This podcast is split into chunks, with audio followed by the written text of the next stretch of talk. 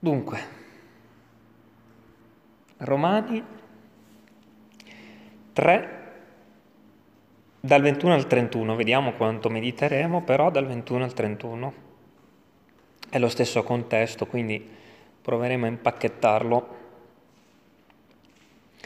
Ora però, indipendentemente dalla legge, è stata manifestata una giustizia di Dio, attestata dalla legge e dai profeti, vale a dire la giustizia di Dio mediante la fede in Gesù Cristo, per tutti i credenti, perché non c'è distinzione.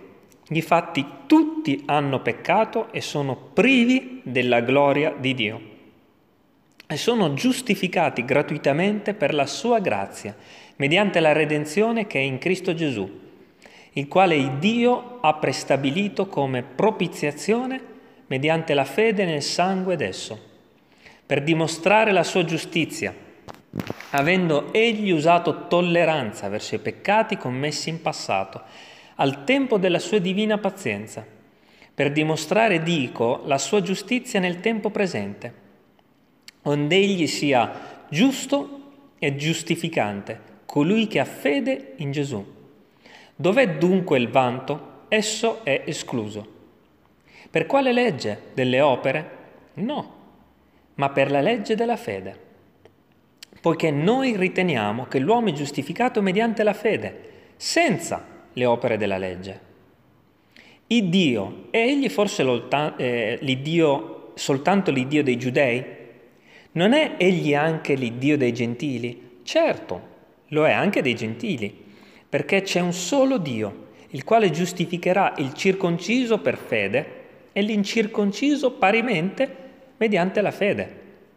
Annulliamo noi dunque la legge mediante la fede, così non sia, anzi stabiliamo la legge.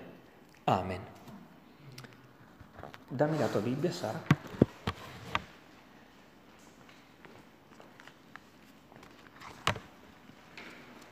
è molto importante. Ehm... No, anche questa, volevo leggere quella perché mi sembrava diversa la nuova riveduta, invece no. Perché eh, mi appassiona il versetto 21? Perché c'è scritto indipendentemente. Ora però, indipendentemente dalla legge, è stata manifestata la giustizia di Dio.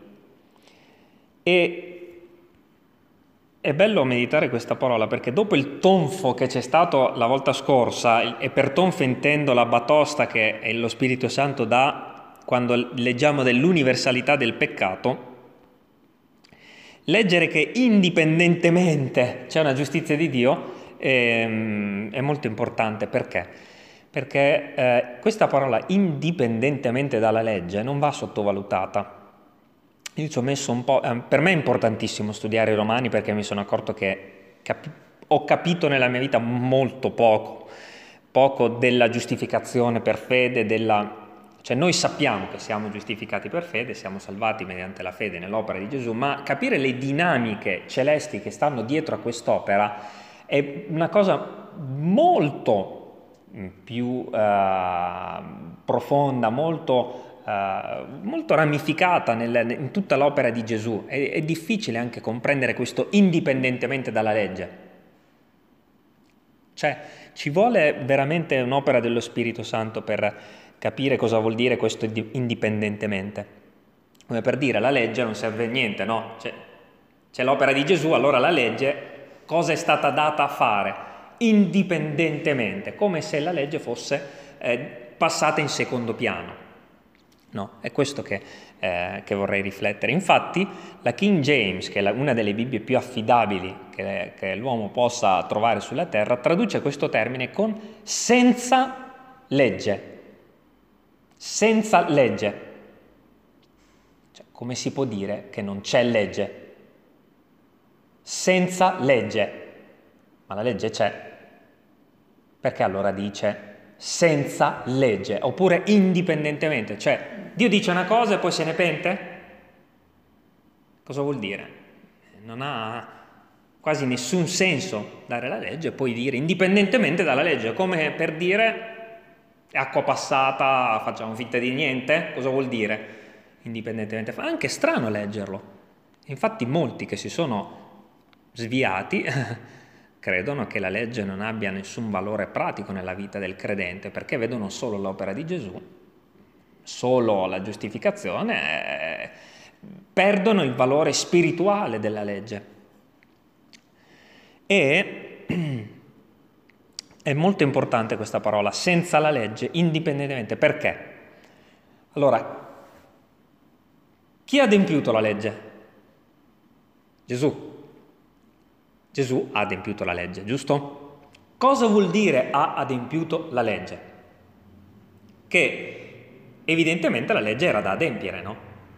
Qualcuno doveva adempiere la legge. Ma attenzione, la legge condannava l'uomo, non lo giustificava, lo condannava, cioè l'uomo è peccatore. Quindi, se qualcuno doveva adempiere la legge, qualcuno doveva pagare per tutti iniziamo a capire cosa vuol dire senza legge.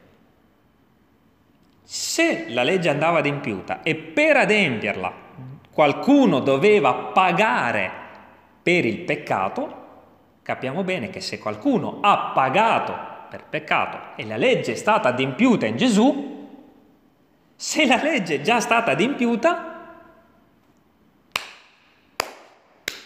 legge adempiuta. Quindi il religioso che vuole fare il buono, il bravo, il bello e adempiere ogni comandamento, ha qualche speranza di adempierla? No, la legge è già adempiuta in Gesù. Cristo Gesù ha adempiuto la legge. Capiamo perché? Senza legge, perché la legge è già stata adempiuta. Quindi un credente, che cosa, che cosa deve sapere? Per camminare e crescere nel cammino spirituale. Perché il credente trionfa di giorno in giorno? Come facciamo? È importante leggere queste cose per addentrarci in Romani 6, 7, 8, perché se non capiamo queste, non capiamo neanche Romani 6, 7, 8. Cioè, come facciamo noi ad avere vittoria su un peccato che abbiamo? Sapendo che quel peccato l'abbiamo già sconfitto, è già stato pagato, quindi non ha potere su di noi. Se, altrimenti noi iniziamo a sentirci in colpa, non ce la faccio, ma se capiamo che la legge non ha più forza su di noi perché è già stata adempiuta, senza legge. Ecco perché indipendentemente, oppure senza legge. Io non so se riesco a eh, spiegarmi bene, cioè la legge, adesso leggeremo assieme, non è stata spazzata via, la legge è stata adempiuta. Ora attenzione, se la legge è stata adempiuta da Gesù e Gesù è morto pagando la legge, ma anche risuscitato, colui che ha adempiuto la legge si deve manifestare. Cioè, se la legge è stata adempiuta, Gesù l'ha adempiuta, Gesù non è morto, Gesù è vivo. Come possiamo noi non adempiere la legge, noi che abbiamo lo Spirito Santo? Vedete come tutto un giro che sembra quasi folle, no? Se la legge è stata adempiuta e in noi c'è Gesù, come può non manifestarsi colui che ha adempiuto la legge? Ecco perché, il, ecco il valore spirituale dell'indipendentemente, cioè è chiaro che la legge c'è ancora, è stata adempiuta e si vede, ma c'è ancora. Infatti noi per natura quei comandamenti lì li rispettiamo non è che è stata spazzata via. Proviamo a fare un po' di chiarezza. Matteo 5, Matteo 5, 17. Perché anch'io faccio molta fatica a capire queste cose. Matteo 5, 17.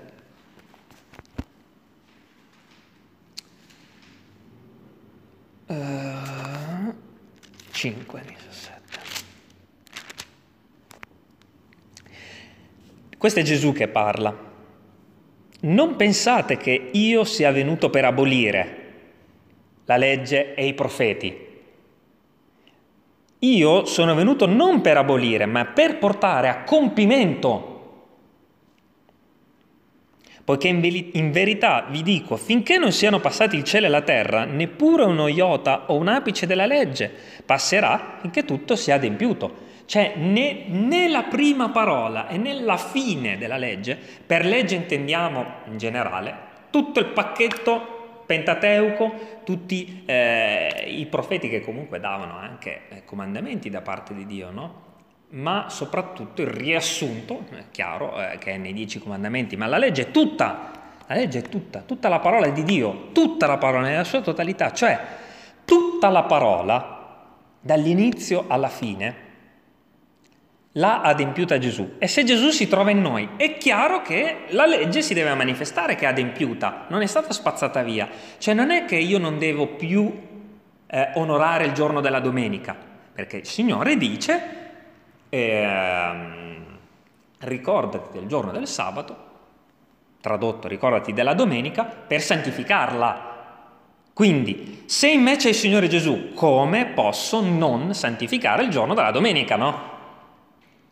Non è che Gesù ha spazzato via i comandamenti, Gesù ha adempiuto la legge, ha pagato e risuscitato, cioè anche nel camminare sulla terra Gesù ha adempiuto i comandamenti, cioè ha rispettato la legge nella sua totalità perché Gesù non ha peccato. Se colui che non ha peccato è in noi, come possiamo noi peccare? E se tra l'altro, oltre a non avere peccato, ha pagato per quello che invece era la nostra parte, come possiamo noi calpestare allora camminando su questa terra l'opera di Gesù. Cioè, se Gesù ha adempiuto il comandamento onora il giorno del Signore, come possiamo noi non onorarlo se quel prezzo è stato pagato? Cioè, vediamo che la legge non è stata spazzata via, la legge c'è ancora, tutti i giorni c'è ancora la legge. Resta, perché fino al giorno in cui saremo col Signore, ogni comandamento ha valore. Infatti, nel libro, prendiamo il Levitico, Prendiamo un attimo il Levitico. Cioè, guarda, buttiamoci proprio anche l'occhio nel Levitico.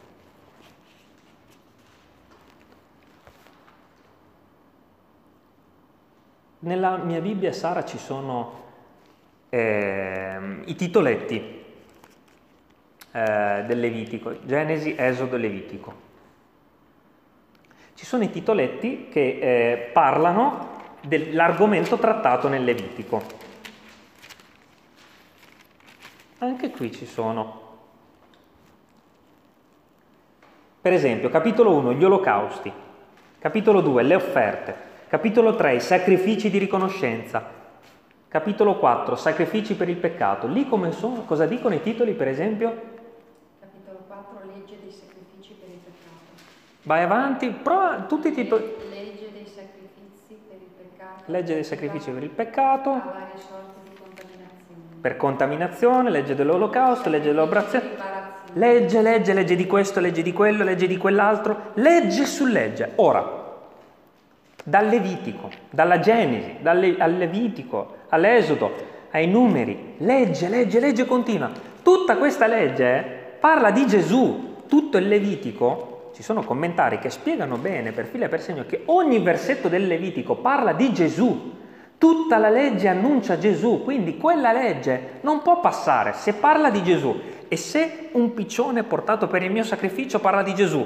Quella parte della parola di Dio è ancora attiva oggi spiritualmente nell'opera di Gesù. Quindi la legge non è passata, è attualissima. Io spiritualmente sacrifico una tortora, un piccione, cioè porto al Signore il sacrificio di Gesù che giustifica il mio peccato. La legge non è passata, è attualissima, non è passata oltre. Il Signore Gesù non l'ha abolita, l'ha compiuta perché tutto annunciava di Gesù. Abele, che offerse il sacrificio, era Gesù quel sacrificio. Quindi quella parte della parola di Dio riguardava Gesù. Non si può dire che quei libri non esistono più.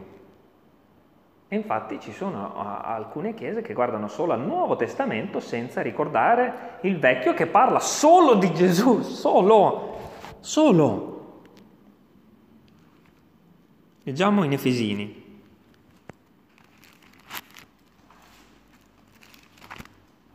Romani, Corinzi, Efesini 2, 14, 15.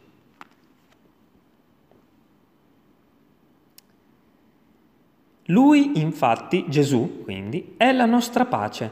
Lui che dei due popoli ne ha fatto uno solo e ha abbattuto il muro di separazione, abolendo nel suo corpo terreno la causa dell'inimicizia. Vedete, leggendo abolendo, che cosa fa la gente? Leggendo abolendo dice, allora la legge non conta più niente, ma quell'abolendo significa che qualcuno doveva pagare il prezzo del peccato per tutti, non è stata abolita la legge, è stato saldato il prezzo, ma la legge, cioè, la legge, se è vero che è stata adempiuta, allora si deve manifestare che è stata adempiuta. E in chi si manifesta? In noi. Cioè, non ha abolito nel senso che non conta più, ma l'ha adempiuta, l'ha schiacciata, l'ha... cioè il diavolo non ha più nulla a cui appigliarsi. Quindi quando noi andremo a Romani 7, 6, 7, 8 capiremo perché noi vinciamo continuamente, perché noi trionfiamo, perché abbiamo forza. Perché il diavolo non può più dire tu hai peccato in questo, tu non sai fare questo, non hai fatto questo, non hai fatto quest'altro, guarda sei così, guarda sei così. Guarda... Abolita, finita. La legge non mi condanna più non che non c'è più, la legge non mi condanna più. Quindi noi, io do, domani andrò al lavoro, domani peccherò sicuramente in qualcosa. In cosa sta la mia vittoria? Nel dire questo peccato che ho appena commesso lo hai pagato tu, Signore Gesù. Quindi nessuno mi può condannare. E nelle piccole cose così, quanto più lo sarà nelle grandi. Quindi capiamo perché la legge è stata, in che senso la legge è stata abolita. Nel senso che è stato pagato il prezzo, ma ha ancora valore in ogni suo punto. Ogni, ogni. E ogni significa ogni. La legge non passerà neppure un apice o uno iota. Ogni. Ovviamente il valore spirituale della legge, non che dobbiamo sacrificare animali e bestie e montoni, no, valore spirituale. Cioè, non si va avanti in Romani se non, se non, capiamo, eh, se non capiamo la vittoria che abbiamo. La vittoria! Cioè, vittoria, io non so come descrivere la vittoria del Signore, infatti se proseguiamo, è la stessa parola che lo dice. Indipendentemente, cioè trionfando Gesù, senza legge adesso, senza nessuno che ci condanna, senza la legge che ci schiaccia, è chiaro che abbiamo vittoria, trionfiamo. La potenza dello Spirito Santo, la, la forza, da dove viene? Dal fatto che siamo giustificati. Da quello, non c'è altra forza. Infatti come prosegue la parola in Romani?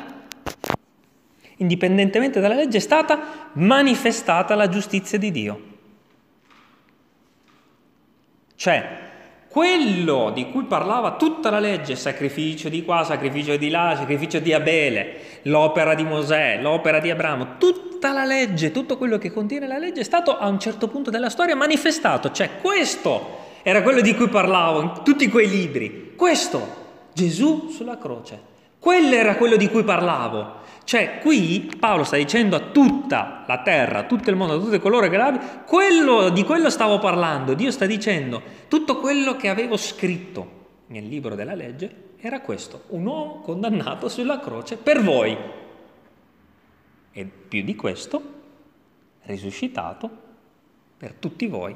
Cioè, io stavo parlando da 4.000 anni, sta dicendo Dio, di questo, è stata manifestata cioè, voi non l'avete capito, ma a un certo punto è stata manifestata in carne e ossa, così lo potete vedere che cos'era la legge. La legge era un uomo.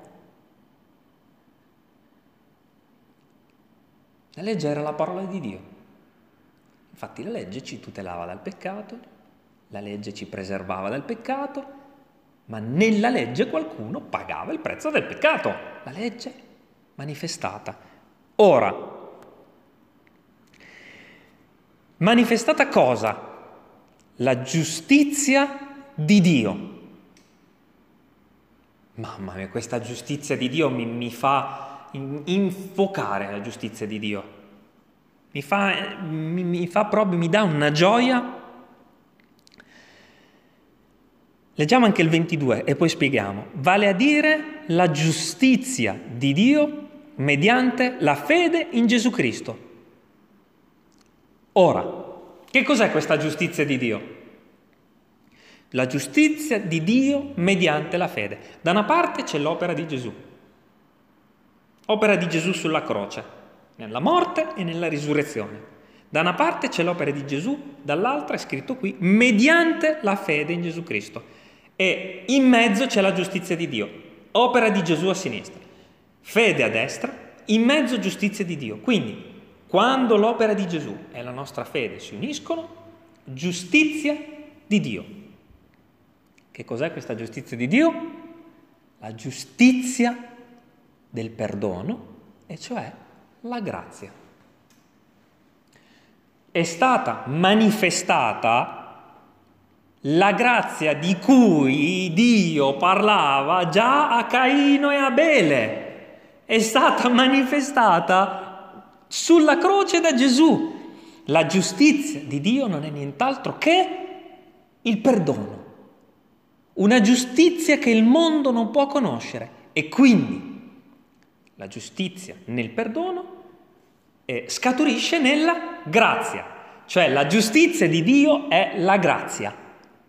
Per chi si stesse chiedendo nel mondo che cos'è la giustizia, l'unica sola vera giustizia è la grazia in Gesù Cristo. Quindi quello che avevo ottenuto a Bele, quello che Caino aveva rifiutato, quello che invece aveva ottenuto Abramo, Isacco, Giacobbe, Davide, era la giustizia di Dio, la grazia.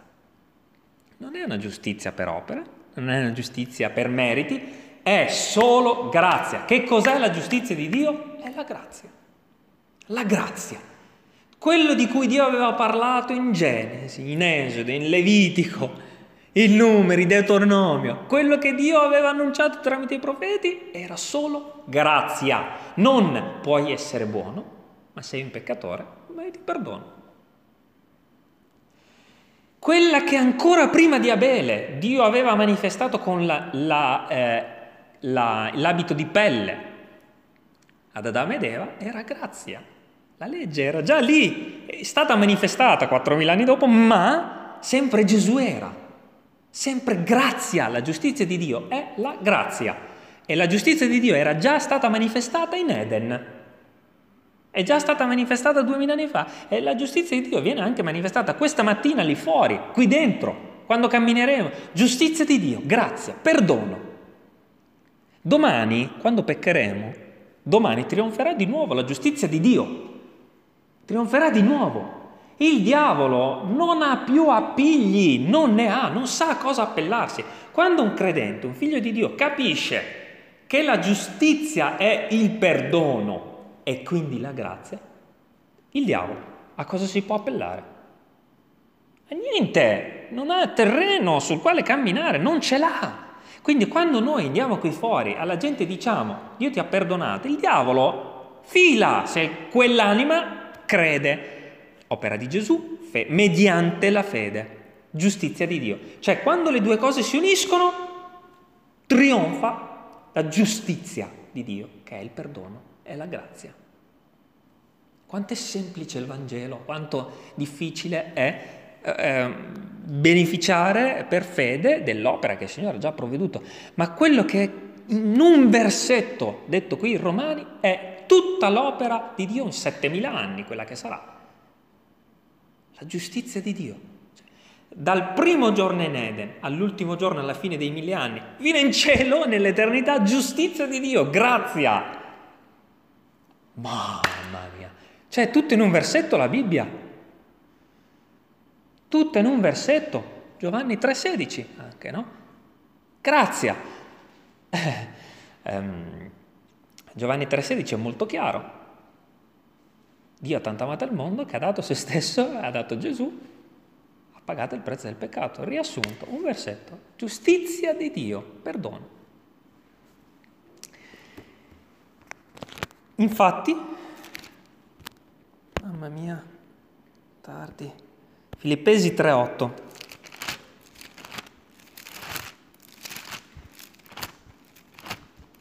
Efesini, Filippesi 3, 8, leggo brevemente.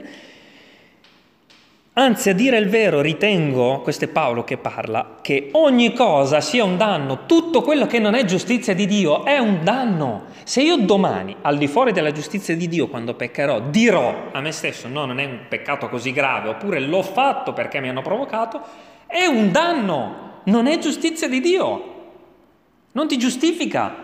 Tutto quello che non è perdono è un danno.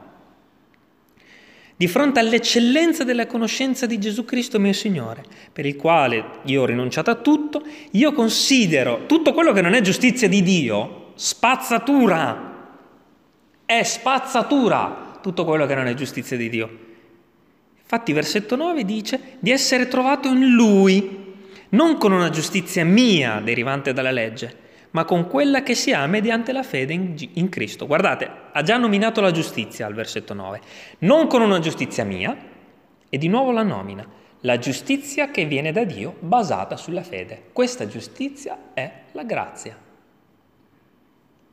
Cioè, quando una volta a un amico ho fatto l'esempio di un carcerato, gli dissi, guarda, c'è una persona che ha subito un, ha subito un, un omicidio di, di un figlio e quella persona che ha ucciso suo figlio è stata condannata e in carcere. È un esempio banale, ma c'è così facile, semplice capire l'opera di Gesù. Allora, la persona che ha ricevuto questo torto, cioè suo figlio è stato ucciso, vede che quell'anima che ha ucciso suo figlio è finita in carcere. Immaginate la follia della, dell'opera di Dio. La stessa persona che ha subito l'omicidio dice, io amo così tanto quella persona che è finita in carcere, che pago il prezzo del suo peccato. Quella persona è condannata a morte, io pago per lui. In, in America c'è la pena di morte mediante iniezione, sede elettrica, non ci interessa, no? Io pago per quella persona che è in cella. Quella persona, anche se ha subito quel torto, decide di pagare il prezzo del suo peccato. Magari per la legge si può fare. Sto facendo un esempio banale. Nel momento in cui qualcuno paga il prezzo del tuo peccato, quella persona decide di pagare al posto tuo. Ti dicono, vengono e ti dicono, guarda, il prezzo del tuo peccato è stato pagato, qualcuno è morto al posto tuo. Se quella persona continua a restare nella cella, vuol dire che quell'altra persona è morta per nulla, ha pagato il prezzo del tuo peccato per nulla. Tu resti chiuso nella cella, la cella è aperta, no, questo è il mio posto, io voglio guadagnarmi il perdono. Guarda che non te lo puoi guadagnare perché dovrai morire su una sedia elettrica. Anzi, ti dice anche, non puoi, non puoi pagare in nessuna maniera il prezzo del tuo peccato, la cella è aperta, vattene, vattene, esci, è stato pagato. Che senso ha? Non, non sarà sprecato l'opera di quell'altra persona? Sì, sarà sprecata. Ho fatto un esempio un po' sciocco, no? Per, per spiegare che Gesù ha già pagato per il tuo peccato. Che senso ha far sì che l'opera di Gesù resti mm, vada per terra, sprecata se tu non l'accetti. Ecco perché mediante la fede, la giustizia di Dio viene nella tua vita. C'è la giustizia del perdono. Noi vogliamo guadagnare quello che invece si ottiene gratuitamente. Ora però, indipendentemente dalla legge, è stata manifestata la giustizia di Dio, è gratuitamente, è gratis. Non c'è distinzione. Tutti hanno peccato e sono privi della gloria di Dio, ma sono giustificati gratuitamente per la sua grazia. Gratuitamente. Ora, noi pensiamo che questo gratuitamente sia solo per quelli che sono senza Gesù, ma domani, quando io peccherò, sarà gratuitamente comunque. Non che tu facendo qualcosa devi meritare il perdono. Perdono è gratuito. Quando noi vogliamo fare, anche, anche nella confessione davanti al Signore o eh, nel, nel, metterci nella nostra cameretta per ore così, Signore, come faccio, come faccio, come faccio, peccato, cioè se il perdono è gratuito, e non vede l'ora, Signore, di perdonare. È immediato il perdono, è efficace. Il rimurginare, ho fatto, ho fatto, ho fatto, vuol dire che non abbiamo capito bene le dinamiche del perdono. Perché il perdono, è, perdono vale per tutti i giorni della vita. Ce noi confessiamo ci appelliamo all'opera di Gesù. Ora, quello che abbiamo discusso è anche importante a capire perché qui dice attestata, lì cosa dice nella mia Bibbia? Dice attestata vale a dire la giustizia di Dio, eh, del quale danno, versetto 21, è stata manifestata la giustizia di Dio, della quale danno testimonianza la legge e i profeti. Come abbiamo detto prima, Levitico di chi parlava? Parlava di Gesù. Esodo di chi parlava? L'agnello. Chi è l'agnello che è stato sacrificato per il popolo di Israele? È Gesù, quindi attestata dalla legge. In Genesi, Abele, che ha portato il sacrificio, di chi parlava quel sacrificio? Di Gesù, attestato anche lì, attestato, attestato. Ma com'è allora che Israele ha dimenticato che ci doveva essere qualcuno che pagava il prezzo dei peccati? Com'è che le chiese religiose del nostro mondo hanno dimenticato che qualcuno doveva pagare il prezzo del peccato? Questo attestato, che valore ha al giorno d'oggi? La legge attestava che qualcuno doveva pagare ma non solo, i profeti. Ezechiele diceva che qualcuno doveva pagare per il peccato. Isaia, in Isaia 53, che cosa diceva? Che qualcuno avrebbe dovuto pagare. O se ci sono dei dubbi lo leggiamo, che manifestata la giustizia di Dio della quale danno testimonianza, danno testimonianza è la legge e i profeti. Isaia 53. Cioè, sono da da 6.000 anni che vi dico la stessa cosa. È da 6.000 anni che dico le stesse identiche cose, dice il Signore. E tu, perché vuoi giustizia da te? Versetto 2. È cresciuto davanti a lui come una pianticella, come una radice che esce da un arido suolo. Non aveva forma né bellezza da attirare i nostri sguardi ve l'avevo detto, dice il Signore, che non sarebbe stato nemmeno bello Gesù. Ti ho persino descritto come sarebbe stato fisicamente. Attestata dalla legge. La legge parlava eh, dell'aspetto spirituale dell'opera di Gesù, no? L'aspetto anche pratico, nella praticità del peccato di tutti i giorni. Qui parla addirittura di come sarebbe stato fisicamente. Cioè, e non solo vi dico come sarebbe stato fisicamente, vi dico anche che sarebbe stato disprezzato e abbandonato dagli uomini, che sarebbe stato un uomo di dolore, cioè un uomo che dal, dalla mattina alla sera soffriva, sarebbe stato familiare con la sofferenza e davanti a lui la gente si sarebbe nascosta, si sarebbe, si sarebbe coperta la faccia, quasi come per non guardarlo, per quanto sarebbe stato sofferente quest'uomo. E vi dirò di più, nessuno ne avrebbe fatto stima. Ma vi dico altresì che avrebbe portato le tue malattie, versetto 4, i tuoi dolori, e tu l'avresti ritenuto colpevole, perché tanti pensavano che quell'uomo, Gesù, portava quelle pene perché era colpevole, non perché avrebbe pagato a posto nostro, ma perché lui stesso aveva peccato cioè vi ho detto tutto, attestato, testimoniato. Vi dico di più, avrebbe pagato per le tue trasgressioni, sarebbe stato stroncato a causa delle tue iniquità, avrebbe ricevuto su se stesso il castigo. Ti dico ancora di più, avresti ottenuto tu stesso pace per quello che avrebbe fatto lui. Attenzione, ti dico ancora di più, Infatti molti credono nella potenza di questa parola, nel fatto che se io posso guarire da una malattia è solo perché lui l'ha pagata sulla croce. Ti dico ancora di più, che tu puoi essere guarito perché lui ha pagato per quel peccato.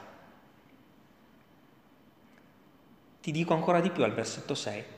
Tu eri smarrito come una pecora, seguivi la tua propria via, ma anche per questo peccato ha pagato lui. Ti dico che si sarebbe lasciato maltrattare, umiliare e ti dico anche che non aprirà la bocca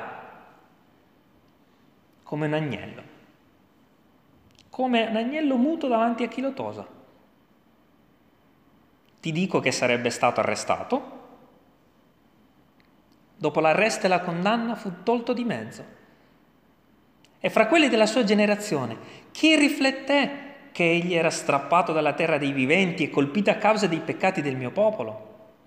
Ti dico anche come dove sarebbe stato sepolto, tra i peccatori. E infatti è vero, annoverato tra i peccatori. Persino dove è stato sepolto, ti dico come era fatto fisicamente, ti dico che sarebbe stato sepolto tra i nienti, ti dico tutto di lui. Lo attesto da anni. Ma attenzione, ti dico anche che ci sarà una progenie che prolungherà i suoi giorni. Qui ci sarebbe da parlare per giorni su questo capitolo 53, ma non, non andiamo oltre. Ti dico che da quell'opera precisa verrà una progenie che prolungherà i suoi giorni. Tu, ti dico anche che tu sarai una, sarai una nuova creatura, figlia dell'opera di Gesù, un nuovo uomo verrà una progenie, una discendenza, prolungherà i suoi giorni e l'opera del Signore, cioè l'opera del Signore nella tua vita, prospererà nelle sue mani. E ti dirò ancora di più che Gesù oggi nei cieli è saziato. È saziato, cioè Gesù in questo momento, mentre noi meditiamo la parola, è saziato per tutte le sue sofferenze. E nei cieli che dice, ma guarda cosa mi è costato quel sacrificio, guarda quanto quanta pace gioia mi dà, guarda cosa ha prodotto la mia morte, guarda cosa ha prodotto. Ti dico tutto, ti dico anche co- cosa sta succedendo nei cieli adesso. Cioè, questo capitolo 53 è, oh, c'è l'opera dal, dalla Genesi all'eternità, eh? c'è tutto attestata dalla legge e dai profeti, testimoniata dalla legge e dai profeti. C'è scritto tutto, lo dico da migliaia di anni e ti dico anche cosa succede spiritualmente nei cieli. Mentre tu non lo vedi, Gesù si sta rallegrando per quello che ha compiuto e per quello che tuttora la sua opera compie.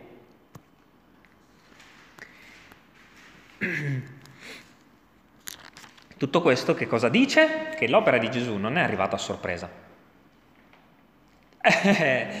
fregati, perché noi possiamo dire, vabbè, non lo sapevo, non me l'ha detto nessuno, e questo lo possono dire gli ebrei, lo possono dire gli europei, lo possono dire gli americani, non lo sapevo. Eh no, perché è da Abele che lo dico, è da Abele, quindi l'opera di Gesù non è arrivata a sorpresa, cioè non è che a volte anche io ho sentito questo nel cuore, sì, ma finché Gesù non ha compiuto, quel, compiuto quell'opera, l'uomo cosa ne poteva sapere? No, attestata dalla legge dei profeti, l'opera di Gesù, non è arrivata a sorpresa, cioè Israele lo doveva aspettare, doveva stare fermo così e dire è lui. Non è arrivata a sorpresa, sapevano persino come sarebbe stato e addirittura dove sarebbe nato.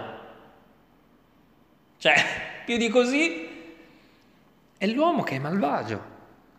È l'uomo che è malvagio. Allora, ehm, vorrei fermarmi qui, ma credo che per chiudere questo argomento non si possa fare a meno di parlare di una cosa, per proprio mettere la ciliegina sulla torta. Al versetto 23, quello che abbiamo letto, dice, tutti hanno peccato e sono privi della gloria di Dio.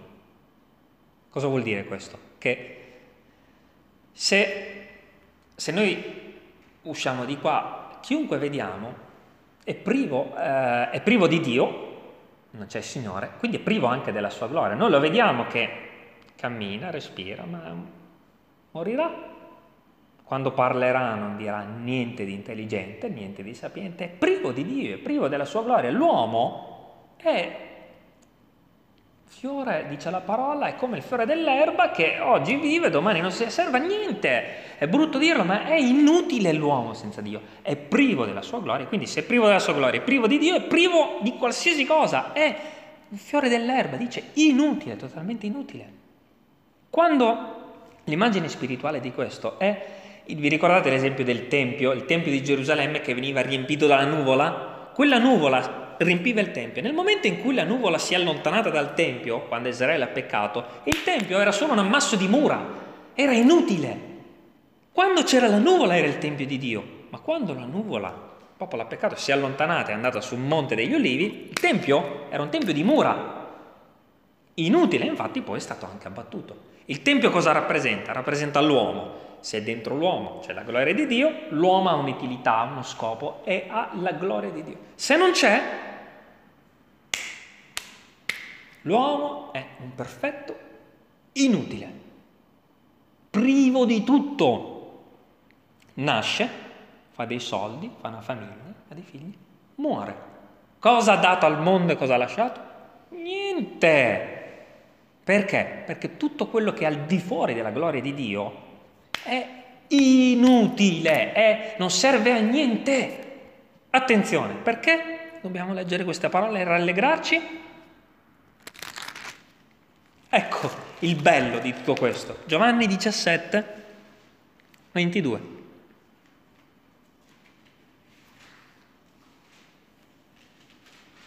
Abbiamo detto che siamo privi della gloria di Dio? Giovanni 17, 22, Gesù che parla, dice, io ho dato loro la gloria che tu hai data a me.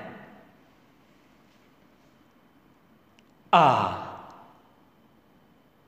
tutti hanno peccato e sono privi della gloria di Dio, ma il credente no. Il credente ha la gloria di Dio. Quella nuvola che è il Signore nello Spirito è venuta a dimorare nel Tempio. Quel tempio che era solo un tempio di pietra adesso è il meraviglioso tempio dello Spirito Santo fatto di carne ed ossa.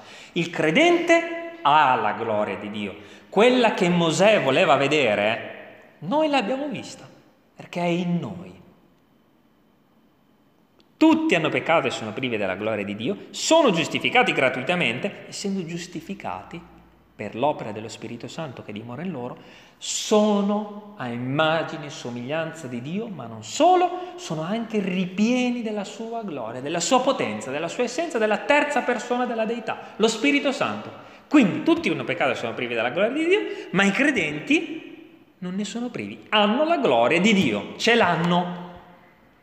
Non, non si è allontanata da loro come quando Israele ha peccato, ma quella gloria resta loro, ferma, immobile, a meno che non contristiamo lo Spirito Santo di Dio allontanandolo da noi, ma comunque noi sappiamo che un vero credente verrà bastonato, tornerà sempre nei vincoli del patto. La gloria di Dio non abbandonerà più il Tempio.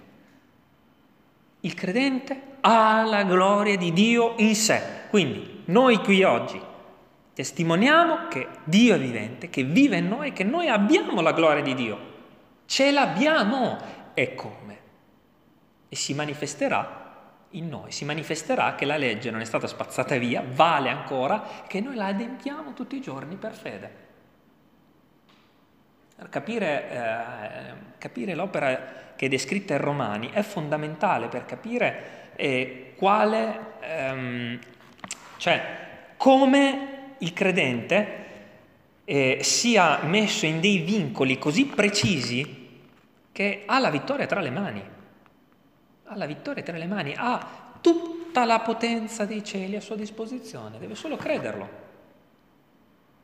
Chi accuserà gli eletti di Dio, dice Romani più avanti? Eh, Dio è quello che giustifica, cioè hai pure, da, non solo ti ho giustificato, perché noi potremmo dire io ti ho perdonato e basta. No, no, io sono risuscitato e ti ho dato anche la mia gloria, perché prima abbiamo commentato all'inizio che la legge, questo, quest'altro, c'è, qualcuno doveva pagare, ma adesso abbiamo anche commentato che essendo Gesù risorto abbiamo la gloria di Dio. Quindi non solo mi sono preoccupato di giustificarti, di, di adempiere la legge, di pagare il posto tuo, ma ti ho anche dato la mia gloria. È troppo estesa la parola di Dio, troppo estesa l'opera di Dio, troppo estesa, è, prende tutto del, de, di tutto l'universo, prende tutto tutto il nostro cuore, tu, tutto quanto prende. Quindi è importante commentarla assieme anche per capire E chi è seduto su queste sedie? Meravigliosi templi dell'Iddio vivente ripieni della gloria di Dio. È straordinario. Chiudiamo qui perché si è fatto tardi e benedicendo il Signore preghiamo.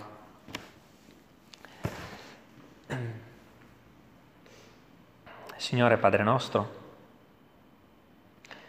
ti vogliamo ringraziare perché, come Romani ci sta facendo scoprire da un po' di tempo, la tua opera non, è, non si è limitata a un giorno della nostra vita, non si è limitata a quella scelta che abbiamo fatto, non si è limitata a qualche passo nella nostra vita qua e là, si è estesa a tutti i giorni della nostra vita non solo ai giorni della nostra vita, ma anche a tutti gli aspetti della nostra vita. La tua opera tocca tutto ciò che ci riguarda, tocca ogni singolo aspetto. Non hai lasciato al di fuori della tua opera niente, niente. Mi colpisce questo mentre prego, Signore, che ti sei occupato di tutto. È così estesa la tua opera che non possiamo dire eh, in, in, questa qualcosa sono al di fuori di essa. No, no, ci siamo dentro in tutto, ogni giorno, ogni minuto della nostra vita, siamo nella tua opera. Io non so come commentare questa tua opera, eh, non so neanche quale parole usare. È così estesa, quasi sembra cosmica, e in effetti lo è. È incredibile come non hai, non hai agito in un piccolo aspetto della nostra natura, ma in tutti hai coperto ogni cosa. Per questo meditando i romani stiamo dicendo l'opera completa di Gesù, completa, non hai lasciato fuori niente, niente. Quindi Signore, grazie per come ci istruisci, grazie per come ci hai benedetti, grazie per la chiarezza eh, di queste parole che non sono stato io, Signore, sei stato tu, perché io stesso non le avevo capite, ma pensiamo di conoscerla, ma poi ci accorgiamo che è ancora più profonda di come la conoscevamo la tua opera. Quindi noi ti benediciamo, perché ogni aspetto della nostra vita è racchiuso in quell'opera. Quindi aiutaci a metterla in pratica per fede, Signore. Aiutaci a camminare con te anche domani, dopodomani, tutti i giorni della nostra vita, Signore, con la consapevolezza di questa, di questa vastità dell'opera di Gesù, Signore, in questa totalità. Grazie, Signore, perché è meraviglioso commentarla, è meraviglioso investigare le tue scritture. Ti benediciamo e ti lodiamo e lo facciamo nel nome di Gesù. Amen.